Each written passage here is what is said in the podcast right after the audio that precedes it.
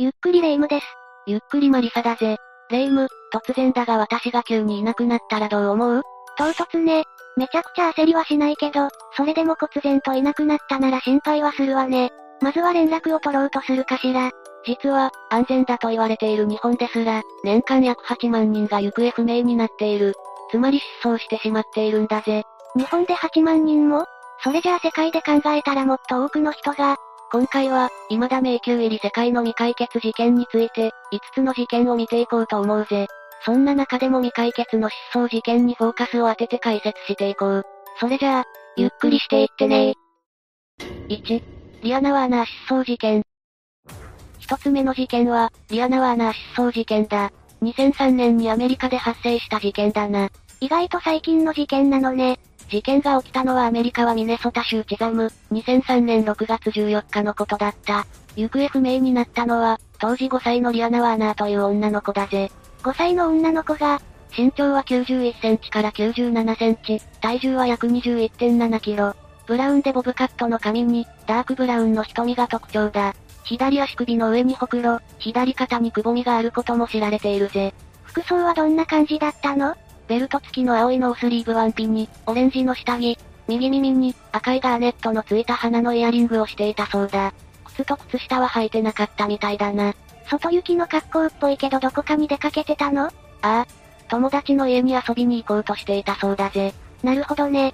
最後の目撃はその友達の家かしら？事件当日、リアナは自宅から1ブロック半離れた友人宅から、裸足で家に向かって歩いているのが目撃されているな。午後5時過ぎ頃の話だ。裸足だったのも気になるし、当日の時系列を知りたいわ。母ケイリンと娘ら3人は、一日中近くの湖畔で過ごした後に、サイドレイクで開催されていたバザーに行って帰ってきたところだったんだ。だからおめかししてたのかしらね。疲れてしまったのか、リアナは帰ってきてからも車で眠っていた。ケイリンは部屋で寝るように言ったが、どうしても友達に、元気でねって言いたいと、友達の家に行きたがったんだぜ。元気でねその友達は引っ越しでもするの？いや、その予定はないはずだぜ。ここについては諸説あるんだ。グッナイだったら、お休みで筋が通るんだが、両親のインタビューで音声は確実に、グッバイと発音してるんだよな。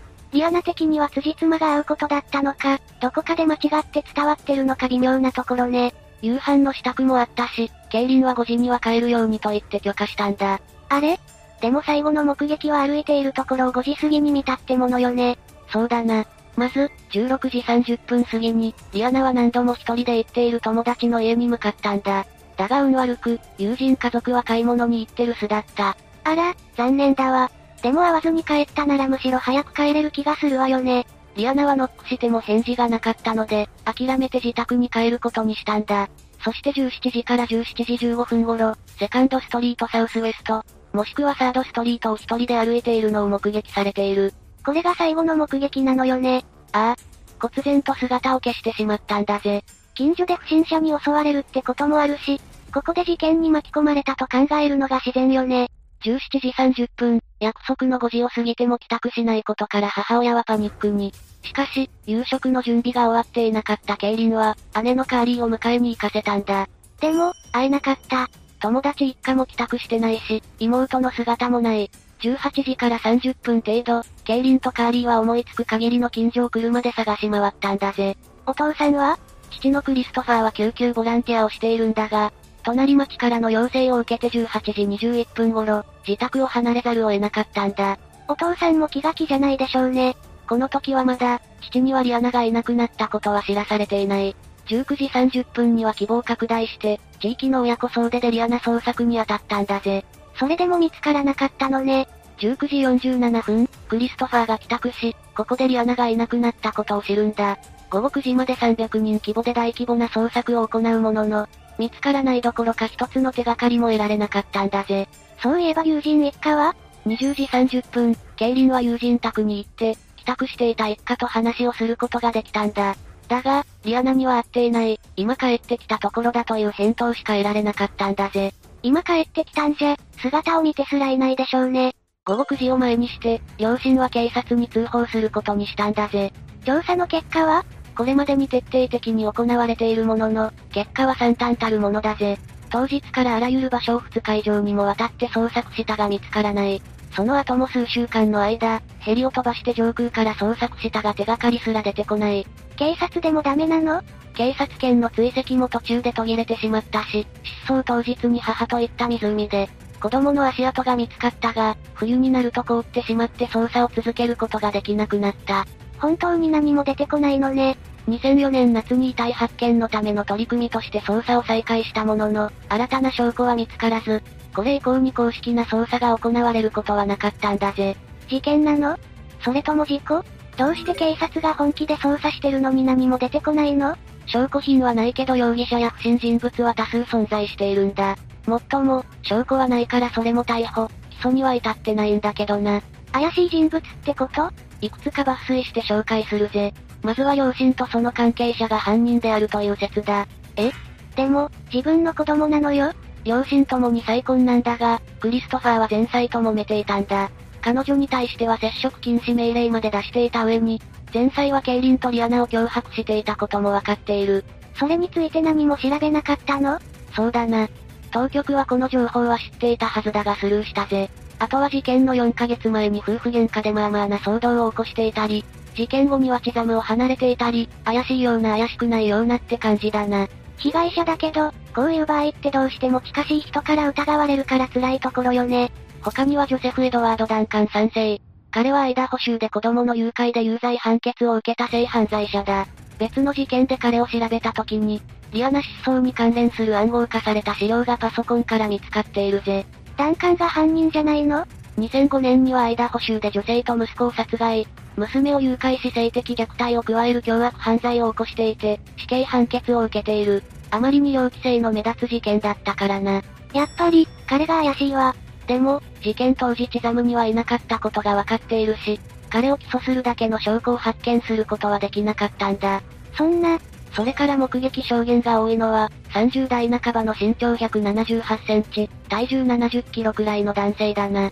タプーが特徴だ。同じ頃、若いスキンヘッドでアフリカ系アメリカ人の男が運転するキャデラックとか、白人男性が運転する、あまり見かけない古いモデルのピックアップトラックの目撃もあるんだ。すべてが怪しく見えてきたわ。加えて事件の2週間ほど前からリアナが、お化けが連れて行こうとすると言って、クローゼットに隠れたり、持っていないはずのバービー人形とその洋服を抱えていたり、スーツケースを持って、新しいみんなのお家に行くと言い出したり、奇妙な行動が見られたんだ。誰かがおもちゃを餌にして連れて行こうとしてるってこと？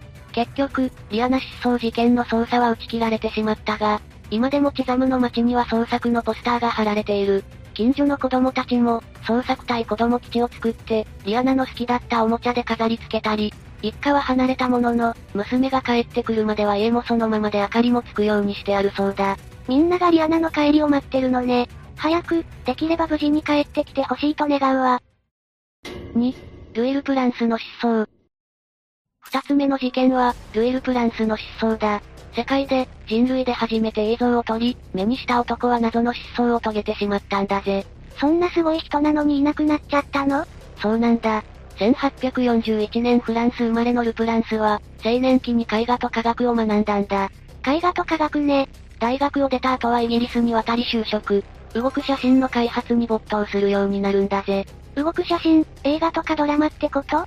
そうだぜ。研究の末に彼は1888年、ギネスにも載っている最古の映画を発明するんだ。タイトルは、ラウンド兵の庭の場面、だぜ。映画史に詳しい人は知ってるんでしょうね。ルプランスが世界初の映像の発明者である。それは揺るぎない事実のはずなのに、彼の名前は映画史上には出てこないんだ。歴史から忘れ去られてしまった存在なんだぜ。そんなに歴史的な発明をしているのに、どうしてなの？理由は非常にシンプルだ。彼は発明した映画を一般公開できなかったからなんだぜ。どういうこと ?1888 年、動く写真を発明した彼は翌年、アメリカに飛び立つ。動く写真の公開とさらなる開発のためだ。そうよね。アメリカで一発当てればよりいい映像技術の開発につながるはずだわ。だが、ルプランスの映画はアメリカで一般公開されることはなかったんだぜ。なぜなら、彼はアメリカの地面を踏む前に行方不明になったからだ。このタイミングで、これからって時に失踪したの？そうなんだ。というか正確にはもう少し前の段階でいなくなってしまったんだぜ。アメリカの前？彼はアメリカに行く前にフランス、パリ行きの列車に乗ったんだ。母国フランス含め、世界的にこの新しい映画という技術を発表するためだな。それからアメリカでの特許取得や死者発表まで計画していたそうなんだぜ。パリ行きからアメリカ上陸以降もそれだけ夢に満ちた計画をしていた人が、自ら失踪するなんてあり得るの？でも、事実として彼の乗った列車がパリに着いた時には、本人は愚か、荷物ごと綺麗に消えてしまっていたんだ。列車から消えたの？どこかの駅で降りたか降ろされたか？出発地のフランス、ディジョンでは彼の兄弟が見送ったそうだから、途中の駅で姿を消したと考えるのが妥当だな。最初に考えられたのは自ら失踪したという説だ。それが一番説明はしやすいけど、動機はあるの？一つ目は金銭的な理由だな。彼は金銭的にかなり厳しい状態だったそうなんだ。それで自主的に飛んじゃったってこと？アメリカで特許まで取ろうと考えていたのであれば現実味は薄いんだぜ。特許取得までこぎつければその時点での金銭的な問題なんてあっさり解決することだからな。そうよね。あとは、同性愛者かつ自殺説だ。同性愛者だったの？家族に同性愛者だったことがバレて、自殺したという説なんだが、彼が同性愛者だった証拠は一切ないし、遺体も見つかってないんだ。この説もなかなか無理があると思うんだぜ。そういう理由での自殺なら線路付近で遺体が見つかりそうなものだものね。最後は陰謀説だ。陰謀？ルプランスに映画撮影の特許を取得させないために、何者かによって拉致され、殺害されたという説だ。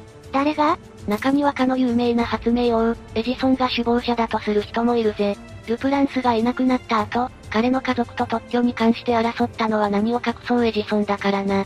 ほぼ同時期にというか、ルプランスよりも早く映画を完成させていたと主張していたんだ。映画の発明で手に入る、富と名声によっては人を一人消してもおかしくないのかしらね。でも、そもそもビジョンから出発すらしておらず、証言している兄弟によって、金銭トラブルが原因で殺害されているという説もあるんだ。じゃあどのタイミングで失踪したのか、亡くなったかについても諸説ありなのね。兄弟には申し訳ないけど、最後の説が一番現実味はありそうな気がしてしまうわ。実は彼の息子アドルフも、エジソンと裁判で争っている最中に開始したりもしているし、世界初の映画の発明をめぐっては何やら血生臭いというか、陰謀めいた誰かの意志が渦巻いているような気がしてならないんだよな。登場人物全員、怪しすぎない？それにしても映画技術の父なのに、歴史から名前が消えてしまっているってちょっと悲しいわね。ルプランスの知名度が少しでも上がることを祈るわ。3、テキサスキリングフィールズ。3つ目は、テキサスキリングフィールズだぜ。フィールズってことは、どこか特定の場所を指してるのかしら？ああ。アメリカはテキサス州のヒューストンとガルベストンの間、約50マイルに点在する湿地帯のことだ。50マイルってことは、だいたい80キロくらいね。道路沿いとはいえ結構広い範囲だ。ここでは1970年代以降、30人以上の若い女性の遺体が見つかっているんだ。一部解決したものもあるけど、基本的には未解決の殺人、行方不明事件だな。犯人がさらって、殺して、そこで遺棄してるってこと？いや、それはちょっと違うな。何が違うの？この場所は事故多発地帯で、ハイウェイツヘルと呼ばれる、週間高速道路沿いにある場所なんだ。地獄の高速道路って、絶対に走りたくないわね。ヒューストン、ガルベストンといった街が近いにもかかわらず、街や道路など、人気がありそうなところから少しでも離れると、急に無人の広大な湿地帯が広がるという特殊な土地柄なんだ。日本でいう、街の幹線道路をちょっと入ったところにある、土手とか農道みたいな感じかしらね。場所によってはかなり治安が悪いって言われるし、感覚的にはそんな感じかもしれないが、キリングフィールズがさらに最悪なのは、アクセスがいい割に人目がなく、被害者が逃げ込む場所もないという、犯罪者にとっては最高のスポットというわけなんだ。殺して逃げちゃえばわかんないってことなのね。そういうことだ。被害者は近隣の町に住んでいる10代から20代の若い女性が多い。最初にも言ったが、1970年代から今までに、30人以上も遺体で見つかっているんだ。同じ道路沿いで30人死んでるって日本じゃ絶対に考えられないわよね。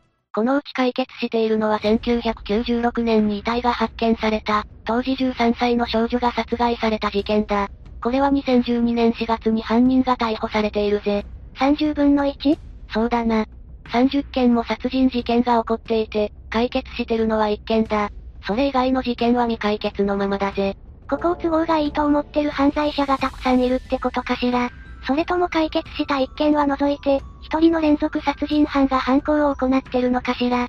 どっちかはわからないが被害者の年齢や身体的特徴、行き場所に共通点が見られる部分もあるから、連続殺人犯がいることも十分考えられると思うぜ。何人も殺してのうのうと生きてる犯人がいるのかと思うと、割り切れない気持ちになるわね。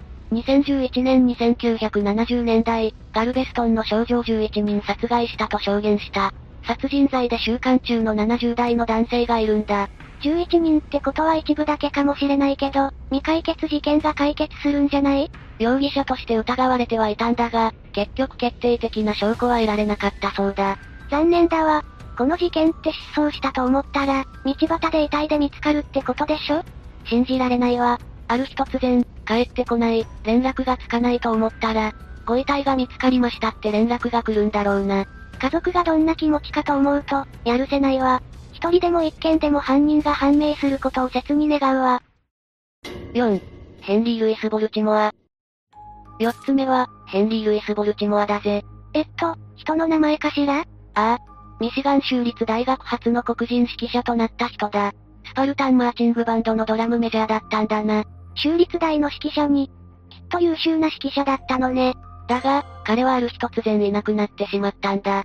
財布や車、所持品は全て残したまま失踪し、それ以降誰も彼の姿を見ていないんだぜ。持ち物を全部残していなくなったの？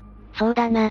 そういうのって、夜逃げとか飛んじゃうとか、どうしようもなくなった人がやるイメージなんだけど、州立大で指揮者になって、順風満帆そうな人が急にいなくなる？そうなんだ。ちょっと自らの意思で失踪したとは考えにくい状況だよな。すべて残していなくなる動機がないんだぜ。じゃあ誰かがボルチモアさんを誘拐か殺害かしたってこと？実は失踪前、彼は強盗被害に遭っていた。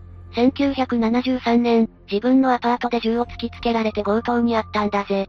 自宅で強盗に遭うって怖すぎるわね。いっそ空き巣とかの方が身の安全は確保されてるし、ましかしら。強盗の二人は彼をベッドに縛り付けて拳銃で殴打したんだ。物理的に攻撃もされてるのね。その犯人である人物に対して、法廷で不利になる証言をする予定になっていたんだな。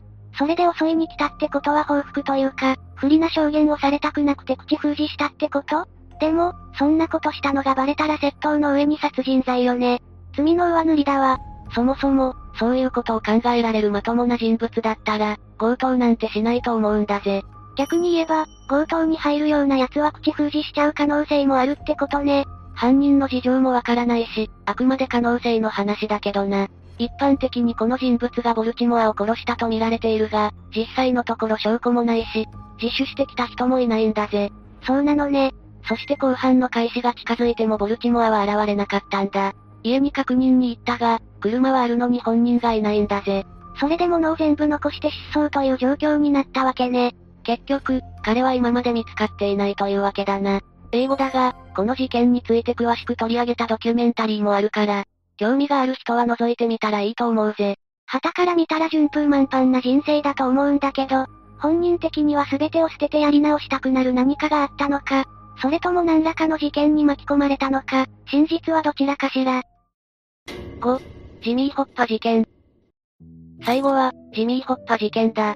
一部ではアメリカの都市伝説として語られるほどの失踪事件だぜ。アメリカでは有名な事件なのね。ジミー・ホッパはアメリカ最大級の労働組合、チームスターズの長であり、その影響によって、マフィアや政府からもマークされる人物だったと言われているんだ。ちょっと待って。まず、アメリカ最大の労組ってどういうこと？会社ごとなんだから小さいとか大きいとかなくない？アメリカの労働組合は、交渉自体は一般的に事業所別で行われるにしても、組織自体は産業別に行われているんだぜ。日本は企業別に組織されているから知らないとちょっと違和感感じるよな。そうだったのね。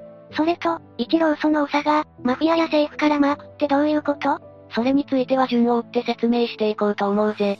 彼は1975年に失踪してしまい、未だに発見されていない。何があったのかしら？彼は貧しい家に生まれたが、父の死をきっかけによりいい働き先を求めて、ホッパが7歳の時にデトロイトに移住したんだ。大変な幼少期を過ごしているのね。彼は大恐慌などの困難に遭いながらもなんとか働きながら、過酷な労働環境を改善するためにと経営陣に屈せず果敢に戦ったんだ。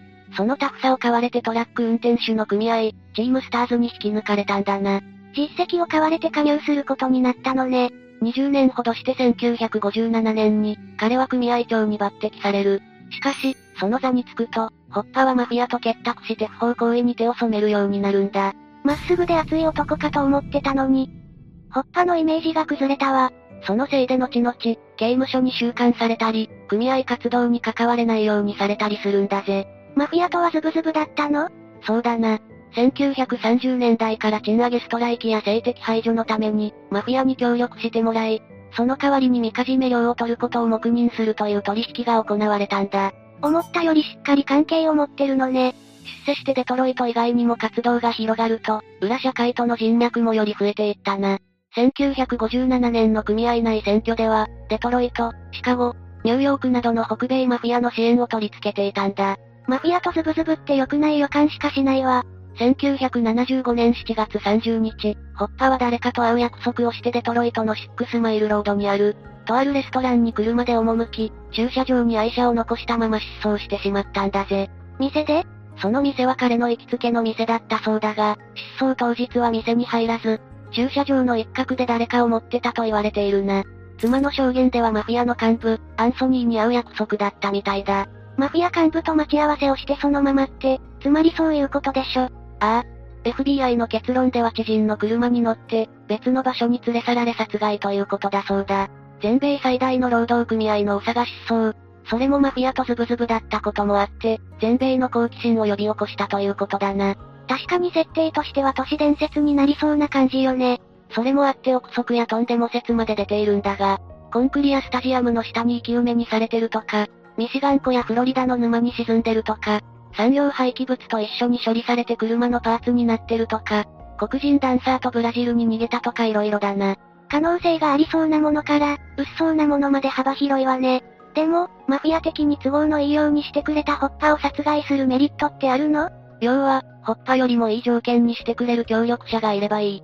なるほど。有力なのはホッパの服役中に組合長代理を務めていた、フランク・フィッツ・シモンズだな。ナンバー2の人物ってことよね。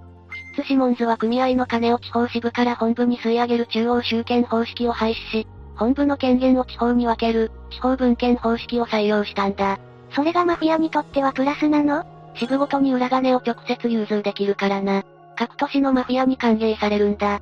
それぞれの支部がある地域のマフィアが美味しい思いをできるのは、中央集権ではなく地方分権の方だったのね。そこで、マフィアはホッパが服役している間に、使い勝手のいい代役である、フィッツ・シモンズをビジネスパートナーに選んだ可能性があるってことだぜ。ホッパは用済みになってしまったってことね。この説が正しいなら、残念ながらマフィア的にそういうことだったんだろうな。それでマフィアに消されて行方不明になり、遺体すら出てこないということなんだわ。できれば解決してほしいけど、裏社会のプロたちが本当に関わってるなら難しそうよね。さて、今回は、未だ迷宮入りの世界の未解決事件ということで解説してきたな。失踪とか行方不明だけを見てもこれだけたくさんあるのね。